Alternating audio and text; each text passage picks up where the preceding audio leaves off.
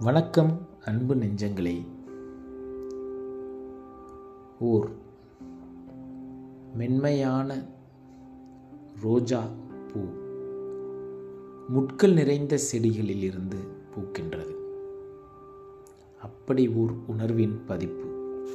காதலன். காதலன் கயவன். சொந்த ஊர் சொர்க்கம் என்றால் நரகம்தானே சொந்தமாகும்.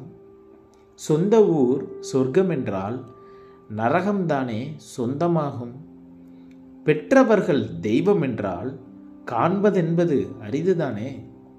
பெற்றவர்கள் தெய்வம் என்றால் காண்பதென்பது அரிதுதானே.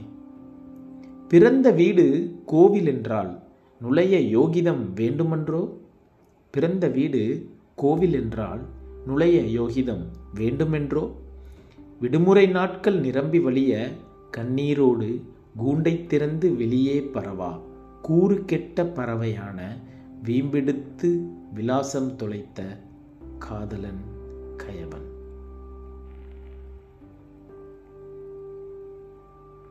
தொடர்ந்து பயணிக்கலாம்.